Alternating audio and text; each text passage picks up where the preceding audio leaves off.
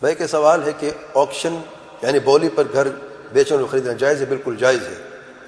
بولی جو ہوتی ہے شرائن جائز ہے اور پچھلے زمانے میں اکثر چیزیں بولیوں پر ہی بکا کرتی تھی۔ کوئی خاص ریٹ یا قیمت فکس نہیں ہوتی تھی اور بولی پر چیز بک جاتی تھی۔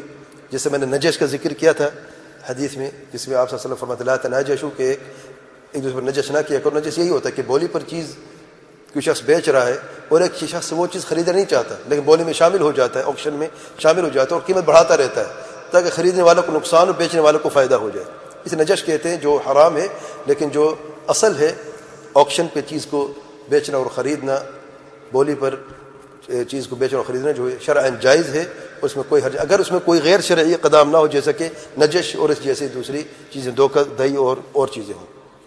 اللہ علم